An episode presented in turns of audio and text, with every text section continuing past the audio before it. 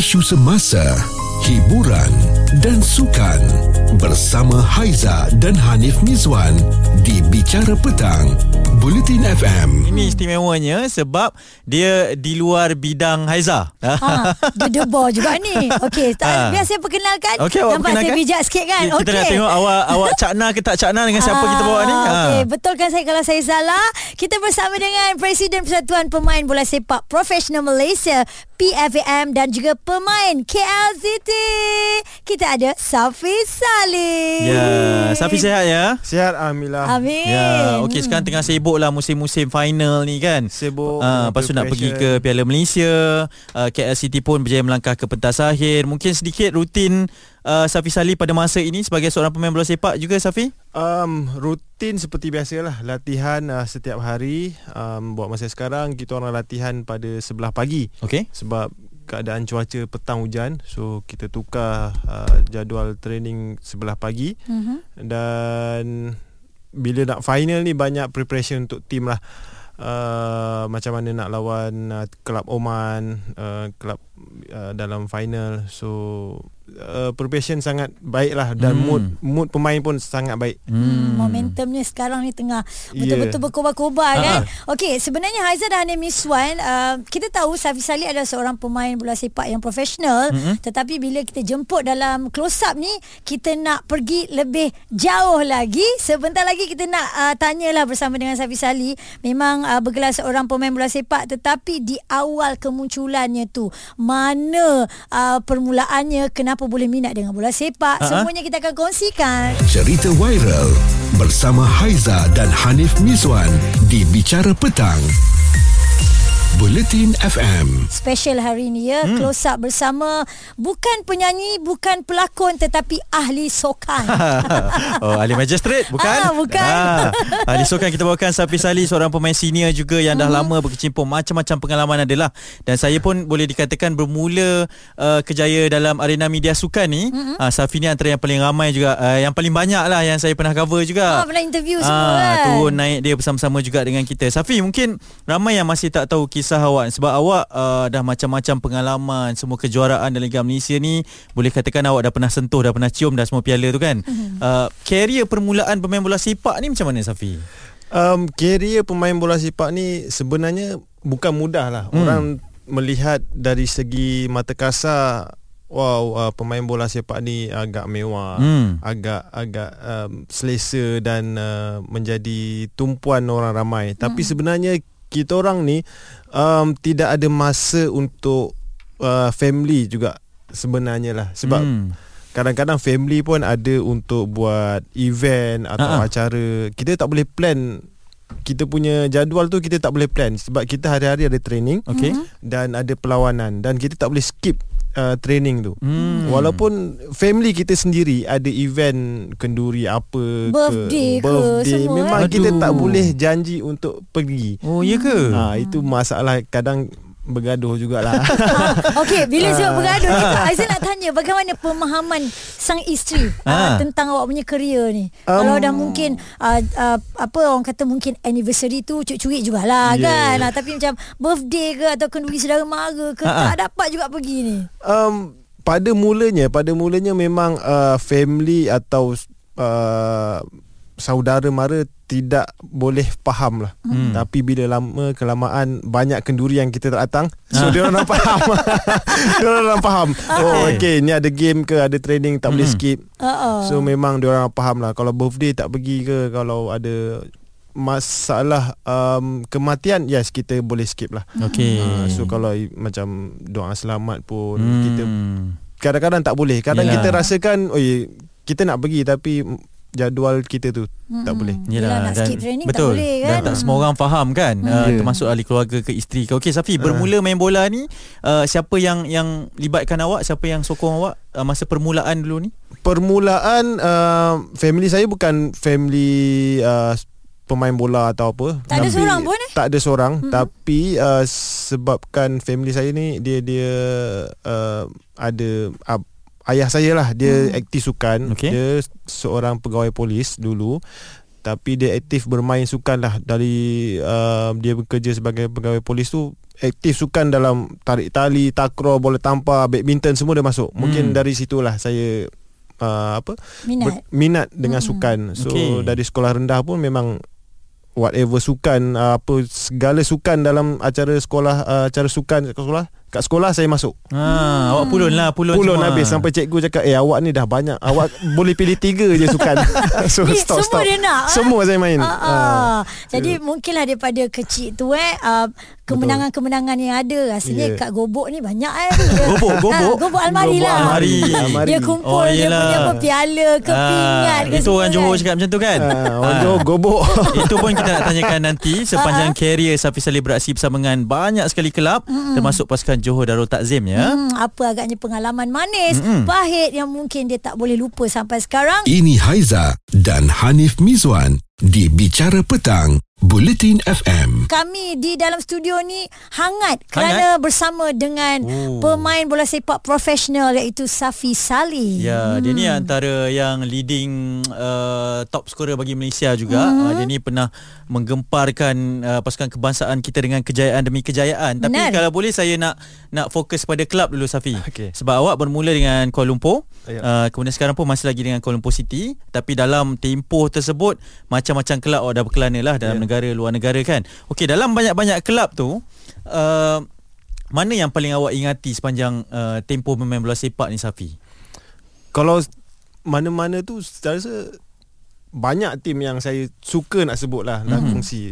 Antaranya adalah uh, of course JDT, Mhm. yang kedua Pelita Jaya Okey. dan yang ketiga adalah pasukan KL lah. Hmm. Uh, so masing-masing ada ada cerita tersendiri tu saya suka kongsikan sebab JDT of course kita dah tahu um, saya join JDT dari 2013 dari JDT tu kosong lah maksudnya Hmm. hmm. part trading pun tak ada dengan pelan-pelan kita uh, TMJ build up team tu macam mana so Hmm. saya berada dalam team tu saya nampak oh dari kosong sampailah sekarang so Hmm. itu yang saya rasa saya rasa best lah hmm. untuk kongsikan Sebab awak pioneer lah Pioneer kan Yes, JDT yes, yes. Terawal ya. yang Yeah. terawal. Mm-mm. Ha, lepas tu kalau Pelita Jaya of course saya uh, amat merindui lah fans-fans uh, Indonesia. Ha, ha. Uh, dia punya fans bukan uh, wanita sajalah. Wah lelaki. Cakap. Eh kenapa eh Malaysia ni wanita dia luar biasa Yeah. Tak apalah saya faham lelaki kalau cakap macam tu sebab pencinta wanita. Ya, kan? saya Ah. pencinta wanita. Sama-sama sekali. Ja, okay, bila sebut pasal uh, peminat-peminat di Indonesia kan, apa yang perbezaannya Ha-ha. kalau kita nak compare dengan Malaysia? Dia punya fanatik, dia punya ekstrim punya sambutan tu memang Hmm. luar biasa. Uh, setiap perlawanan tak kira kat mana pun sentiasa penuh. Hmm. Itu yang saya merasakan uh, pemain bola ni uh, ada macam uh, buat konsert Hmm. sentiasa penuh. Itulah feel dia. Oh, dia tak kira Hmm. kelab apa tak pun kira. kalau kat sana. Walaupun dekat Papua sekalipun Hmm.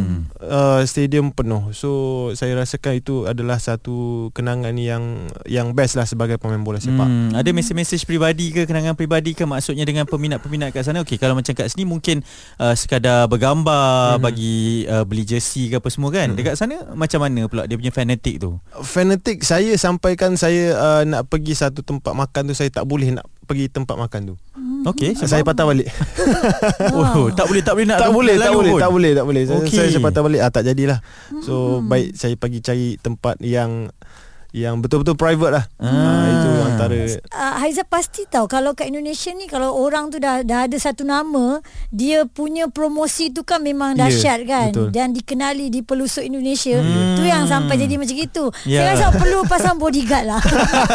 kalau kat Indonesia lah mungkin. Kan, kan? Nak bergerak nak makan pun susah ni. Ya, Ha. betul. Okey, uh, saya rasa kalian pun macam ada persamaan ni. Hmm, apa tu? Uh, Saya tak main bola sepak. Bukan dari, dari sudut Indonesia ni sebab Ah. Safi pernah beraksi di sana, Haizal dengan dandutnya juga kan. Ah ya pernah lah rakam Ah. album kat sana. Tapi bila kita sebut tentang um, Indonesia kan Mm-mm. kan kita terpanggil juga untuk bertanya dengan Safi Sali uh, keadaan yang uh, baru saja berlaku di Indonesia Oh, ya ya. dengan uh, rusuhan yang ada tu kan. Uh, sebab sebelum ni kita tanya pada Datuk Rosa sendiri uh, keadaannya dan Safi sebagai seorang pemain bola sepak bila ada isu sebegitu berlaku apa yang boleh awak katakan? Memang saya ras- rasa sangat sedih lah sebab uh, memang diorang tu uh, fan fanatik Mhm. dan bila fanatik diorang bawa sampai bawa anak, bawa uh, anak kecil yang masih masih dalam dukungan lah. Ya. So bila tengok diorang meninggal secara macam tu oh sedih Uh, dan dan saya rasa saya pun pernah berada kat sana tak menyalahkan mana-mana pihak. Mhm. So dari apa yang penting kita ambil iktibar dari kejadian tu Mhm. um, macam mana supaya uh, kejadian tu tak berulang dan tak terjadi di negara kita lah. Ya. Itu yang paling penting lah. Betul dan harap Mm-mm. kita pun tak sampai ke tahap tersebut lah Ya. eh. Okey, Mm-mm. kita dah berbicara berkenaan dengan aksi atas padang, pengalaman atas padang kan. Lepas ni kita keluar sikit lah daripada bola sepak ni Ezra. Ya. Bicara petang bersama Haiza dan Hanif Miswan di Bulletin FM. Double H Haiza Hanif Miswan ditemani dengan pemain uh, bola sepak profesional Yap. bermula dengan huruf S. Oi. Ya, Safi Sali. Tadi kan waktu kita tengah dengar lagu, Ha? saya dengar Hanif ada cakap apa orang kata nak tanya perkara-perkara yang di luar padang Hmm. kan, kisah luar padang tapi bukan dibuang dibuang padang. Ha, Jadi tapi- apa kisah di luar padang ni nak tahu juga Tapi ni. Aizah Safi ni Ha-ha. buang padang pun sinonim juga. Kalau Alamak, bola. saya tak berniat untuk ingatkan. Sebab saya banyak mengulas game yang dia kena keluar Dia tak adalah bergurau saja Ya, Safi ya. uh, Yalah aw, Awak ni antara beberapa personality Pemain bola sepak yang uh, Juga lantang di sosial media Ya. eh. Itu kita tak boleh nafikan Safi setiap kali ada kritikan ke Tak kisahlah kepada awak ke Kepada rakan-rakan pemain ke Memang awak antara yang pertama akan tampil ke depan uh, Kenapa awak uh, Beranilah boleh saya katakan Untuk berjadi semikian Safi Um, kerana saya dah melalui semua uh, asam garam seorang pemain Hmm. dari zaman dulu kala Mm-mm. teruk macam mana sampailah saya berjaya sampai sekarang saya takkan lupa macam mana saya mengalami semua tu. Okay So saya tak nak uh, benda tu um, mengacau um, kita punya perkembangan para pemain kita lah. Mm-mm. So saya tahu macam mana untuk menjadi seorang pemain yang lebih baik harus kena ada apa. hmm. Uh, so dari situlah bukanlah saya nak terlalu uh, uh, lantang tapi hmm. apa yang saya nampak apa yang saya pernah lalui saya tak nak uh, terjadi kepada generasi-generasi muda lah itu Hmm. niat saya sebenarnya lah untuk uh, untuk menaikkan taraf bola sepak kita itu Ya. sahaja niat saya Hmm. Yelah um, kerana um, sebagai presiden Persatuan Pemain Bola Sepak saya rasa Yep. dia memang menjaga kebajikan betul tak? Mm-mm. Dan uh, Aizah nak tanyalah pada Safi sendiri sebab Aizah dengan Hanif kan kalau cerita pasal sukan isu pasal tak bayar gaji ni mesti ada akan masuk dan Aizah terfikir juga sampai bila benda ni akan berlaku dalam bola sepak punya kancah ni sebenarnya. Um, itu yang kadang-kadang saya pun tak habis fikir dan memeningkan kepala saya sendiri Ha-ha. sebab saya dah uh, hampir 20 tahun. Tahun ni dah 19 tahun. Ha, tahun depan 20 tahun. Wow So saya rasa kalau perkara macam ni tak selesai so uh, jangan impikanlah untuk ke Piala Dunia. hmm. Uh, so kita kena selesaikan masalah ni Yang basic kan? yang basic yang asas kebajikan pemain itu paling utama. Kalau tak ada pemain tidak adalah kelab itu. Siapa Hmm. yang nak main untuk kelab tu kalau tak ada pemain? Betul Hmm. Tak adalah pasukan negara, tak adalah uh, pasukan uh, dunia Hmm. kalau tak ada pemain tu. So kalau tak jaga pemain, tak jaga pekerja tu, Hmm. siapa yang nak run untuk? Ya. Yeah. Uh, sebab awak uh, ialah seorang pemain masih lagi aktif sekarang ni. Safi juga berdepan dengan isu-isu yang sebegitulah kan. Macam mana perbualan awak dengan rakan-rakan pemain yang lain eh? Saya teringin nak tahu benda tu. Macam kita lah kita cakap, eh Ha. dia orang ni tak dibayar gaji tak apa ke apa Ha. semua eh? Tak apalah Tapi, dia orang. ta- tapi tak ada macam dia dia orang. Tak tahu dia Ah, cakap. ah, nak, nak, nak tahu Ah. sebenarnya dia orang ni macam mana bila awak uh, berbual dengan rakan-rakan lain ketika menghadapi perkara ni dan nak sebab nak main bola lagi ni. Ya. Ma- maybe malam ni ada game tapi nak fikir hal luar lagi. Betul. Um, yang menariknya saya pun pengan, pernah mengalami tidak dibayar gaji lah uh, sebelum ni. Tapi uh, kami sebagai profesional lah. Saya selalu menitikkan beratkan profesionalism. Hmm. Um, yes, kelab ada masalah. Kita memahami kelab akan ada masalah. Hmm. Tak apa. Tapi kita lakukan tanggungjawab kita supaya kita nampak lebih profesional. Kita lakukan kita punya kerja. Bayar tak bayar gaji belakang cerita tapi kita buat kita Hmm. hmm. punya. Tapi bila bersembang tu of course lah. Eh bila gaji nak bayar? Bila ga, Bengang dia tu bengang kan. tu. Ah. Tapi bila masuk padang kita switch on lah kita punya kerja. Hmm. Ha, macam tu lah Tapi bila dah habis Lepak-lepak Sembang kopi Hmm. uh, Kita Akan pening lah cerita Mm-mm. eh, macam Datang mana balik masalah Besok kan. nak pergi training Tak ada duit minyak Hmm. kan So macam macam itulah So kadang-kadang saya Yang play-play senior ni, senior ni Yang akan uh, Dahulukanlah duit Wow. uh, Itu sampai tahap macam tu lah Mm-mm. uh, Untuk Generasi muda Pemain muda yang baru nak Nak saving duit Baru nak dapat gaji Tak ada duit nak pergi training So kita pun rasa Kesian Berat kan? uh, So kita yang tolong Ya. Hmm. Sampai tahap macam tu lah Hmm, Wow. Dan dan macam mana agaknya bila Ha-ha. uh-uh. melihat perkara ni macam berlanjutan akan sentiasa ada cerita-cerita ataupun isu gaji kan kita nak mendorong um, maksudnya pemain-pemain pelapis kan Nik kan untuk sama-sama kadang-kadang diorang menganggap ini adalah kerja kan hmm. main bola sepak kerja bukan saja main tapi kita nak gaji juga tapi bila ada parents atau mak ayah yang hantar anak tapi dalam masa yang Yeah. sama Wih, uh, isu gaji ni takkan tak pernah selesai ni macam Ha-ha. nak letak, ha, nak jadikan anak sebagai Hmm. pemain bola pun macam jadi peranan Ya. sebagai seorang pemain tu nak mendekati mungkin ada klinik ke untuk mereka semua. Memang satu tanggungjawab yang besar sebenarnya saya duduk sebagai presiden PFM ni memang hmm. uh, saya nakkan rakyat Malaysia ni tengok uh, pemain bola sepak ni seorang uh, yang berjaya tanpa ada masalah yang menjadi sumber inspirasi. Okey. Hmm. Tapi bila ada masalah-masalah yang macam ni akan me- membantutkan saya punya saya punya uh, impian lah. Tapi it, ini adalah kenyataan. Kita kena buat macam mana cara untuk menyelesaikan dengan cara baik dan uh, tidak membesar-besarkan isu masalah gaji terlampau uh, berpanjangan atau lebih luas tapi kita cuba menyelesaikan masalah itu Hmm. dengan uh, mengadakan perbincangan dengan pihak pengurusan dengan pihak uh, badan induk MFL, Ya. FM kita selalu mengadakan perbincangan untuk menyelesaikan masalah ni. So Hmm. saya tak naklah lepas ni um, ya saya lantang kerana benda tu terjadi tapi saya nakkan benda tu diselesaikan secara baik Hmm. uh, supaya orang kat luar tengok sebenarnya pemain bola sepak ni boleh dijadikan sebagai satu career yang berjaya seperti Mm-mm. saya lah. Ya. Bagaimana saya menempuh segalanya tapi masalah yes masalah tapi kita boleh selesai dengan cara baik. Ya, yelah mana nak fikir lagi kan main bola Ya. nak fikir lagi. Fokus ni kan. Nah, nak jadi Ah. presiden lagi Tapi Ya. itulah dia seorang Safi Sali Nanti kita nak uh, kongsikan Sebab Aizah dia pakai baju Kuala Lumpur City tu ha, Dia nak cakap lah Tim dia masuk final Okey. Cerita viral bersama Haiza dan Hanif Mizwan di Bicara Petang. Buletin FM. Nah, diam tak diam dah Sekejap je eh Bila Ha. kita bersama dengan orang yang best Bercakap pasal kehidupan dia ni Aizah Itulah Ha. rasa macam kita sama pukul tujuh lah eh. Eh boleh lah boleh Dia pun tak ada buat apa petang ni Training pun dia kata dia bagi Yang budak-budak lain je Okey, uh, ni sementara teringat lah Ha, kita ha, nak ha. tanya berkenaan dengan social media Hmm, kan. okey. Okey, um, memang hebat di Padang tu tak dapat dinafikan dan Safi juga seorang yang cukup aktif di media sosial. uh, katanya sering membalas komen-komen negatif Ha, ya. ha. Tak heran sekiranya ada yang backlash bersama uh, fan. Kenapa agaknya uh, sebegitu? Boleh boleh share dengan kami. hmm. Sebab um, bagi saya uh, media sosial ni adalah satu era teknologi yang sekarang lah Hmm. hmm. untuk kita dekat dengan fans. Tak kisahlah dengan um, negatif atau positif. Hmm. Yang negatif yes kita kena ambil.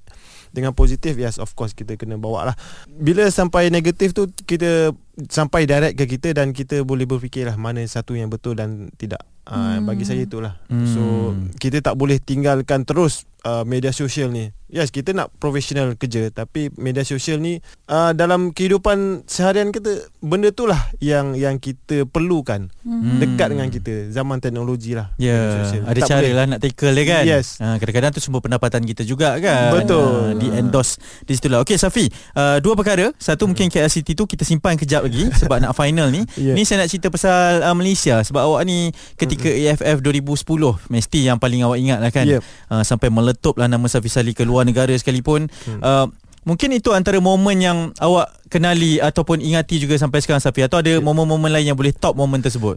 Ada um, ketika Piala Pesta Bola Merdeka Okey. 2007 kalau ada siapa yang ingat Mm-hmm. dan melihat perlawanan tu memang time tu lah nama saya betul-betul peak. Ha. Uh, orang kenali nama saya. Okey. Pesta Bola Merdeka 2007 main Hmm. dekat Sedo Shah Alam final lawan Myanmar saya skor juga 2 gol. Oh. So mm, dari situ saya merasakan uh, stadium Shah Alam penuh gegaran fans. So dari situ saya rasa antara kenangan terman, uh, kenangan manis saya dalam uh, pasukan kebangsaan. Hmm. Dan paling manis untuk Aiza pula Aiza ingat Ah, ah, kenapa? Apa- apa J- kena J- mengena J- kalian? Eh, tak ada kena mengena, sorry. JDT menjulang AFC kan Okey. okay. AFC 2015 Ah. Saya laungkan Okey. di satu pentas besar waktu Yeah. itu Semua orang mengangkat bendera Johor waktu tu. Ah, awak lawan nama. Safi tak? Sebab Safi main tau. Ah, tahu satu Ah. tim lah mana boleh sebut seorang. ah, dan uh, Nif, kita Ah. nak kongsi juga kan bila sebut tentang pemain bola, Ah, ah. sikit lah kita nak kongsikan. Kita tahu anda pencinta wanita, tetapi uh, bila ada lah setengah pemain-pemain bola yang kita kategorikan okey, Safi senior Yeah. yang junior-junior yang muda-muda ni kadang-kadang cerita mereka dengan cinggir tu macam uh, Lebih lah. lebih di highlightkan daripada mereka berada di padang ni Dia selalu Sebab- ketuk budak-budak tu. Safi. ha, sebagai senior mungkin bila berkesempatan berjumpa dengan mereka Ha, kan apa yang awak Uh, advise saya pada rasa nasib baiklah mereka tak bermain satu tim dengan saya lah. Okey okey kalau kalau tak awak akan buat macam mana? uh, kalau tak uh, awak boleh tanya Kimi lah macam mana saya maki dia. Oh dia macam tu eh Memang macam tu eh kena tak kadang Ah, ah. um, player lah kan. ah, Ah. player junior ni kadang dia hanyut. Okey. Ah, dia, dia dalam proses untuk mengenali kehidupan macam mana. Kita dah lalui semua tu. Yeah. So Okey. kita lah yang kadang kena guide dan kena sound lah bukan maki lah sound sikit. Hmm. Macam mana nak buat. Kadang ada yang pernah juga dalam ni bukan masalah cinggir lah. Hmm. Masalah lain juga. Saya terus direct uh, tanya dia kenapa uh, awak macam ni? Kenapa engkau macam ni lah? Hmm. Dia ada uh, jawapan dia. Saya cakap macam ni uh, fikir untuk keluarga, untuk tim, Hmm. kau main bola. Hmm. Panjang lagi kerjaya. Hmm. So jangan fikir untuk keseronokan untuk buat masa sekarang ni. Hmm. Yang depan tu lagi panjang perjalanan. Betul Seronok Saya- sekejap je kan Ah kita Hmm. ingatkan benda-benda macam tu Ya, je lah. Ya betul Okey Safi sedikit Sebab awak dah pernah menang Piala AFC Mm. KL City pun akan uh, Beraksi final pada hari Sabtu nanti ni kan Ya. uh, Awak sebahagian daripada sejarah ni juga uh, Apa bezanya Ketika di JDT dengan KL City sekarang ni Dalam kempen yang sama ni Safi Banyak beza sebab Hmm. hmm. uh, pasukan KL City adalah pasukan yang kedil lah. Hmm. Uh, dalam Liga Malaysia pun orang tak pandang sangat. So bila dah sampai tahap macam ni saya rasa bangga uh, saya beras, berada dalam pasukan KL City dan uh, yang lebih membanggakan saya saya adalah uh, bekas uh, uh, anak didikan akademi KL lah. Okey Uh, so bila bawa tim sampai ke tahap ni saya rasa puas dan satu peringkat yang lebih tinggi untuk pasukan KL lah. Hmm. Banyak banyak cerita lah sebenarnya. Hmm. Okey, kita nantikan finalnya hari Sabtu nanti dan Yap. Hanif juga akan mengulas. Betul. Ah. Di TV 9 nanti ni lah Mhm, Jangan beritahu Safi Nanti dia tanya apa-apa kan Saya saya tak tak research lagi ni Ah, kau nak cakap apa Kau nak cakap apa kan? Okey baik Apa pun uh, Kita nak ucapkan sekali lagi Yap. uh, All the best Kepada KL City Isu semasa, hiburan dan sukan bersama Haiza dan Hanif Mizwan di Bicara Petang, Bulletin FM.